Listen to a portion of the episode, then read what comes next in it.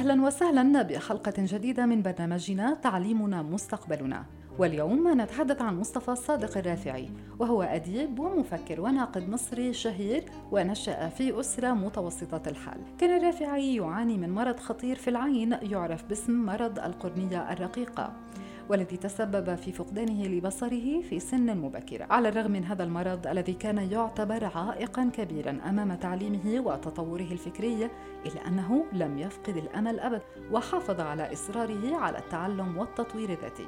واستطاع الرافعي بفضل جهوده وإصراره الشديد أن يتابع تعليمه وعلى مدى حياته. كان الرافعي يؤمن بأهمية التعليم في تحقيق الإنسان لأهدافه وتطوره الشخصي والمهني. وكان يعتبر التعليم هو الغاية التي يجب أن نسعى لتحقيقها وبفضل إصراره وتفاؤله استطاع أن يجعل من التعليم الطريق لبناء حياة مزدهره هذه الومضة من ضمن الحملة الشبابية التطوعية المحبة والخير تجمعنا التي تهدف إلى غرس قيم المحبة والأمل والتفاؤل وفعل الخير بين الناس من خلال التعليم.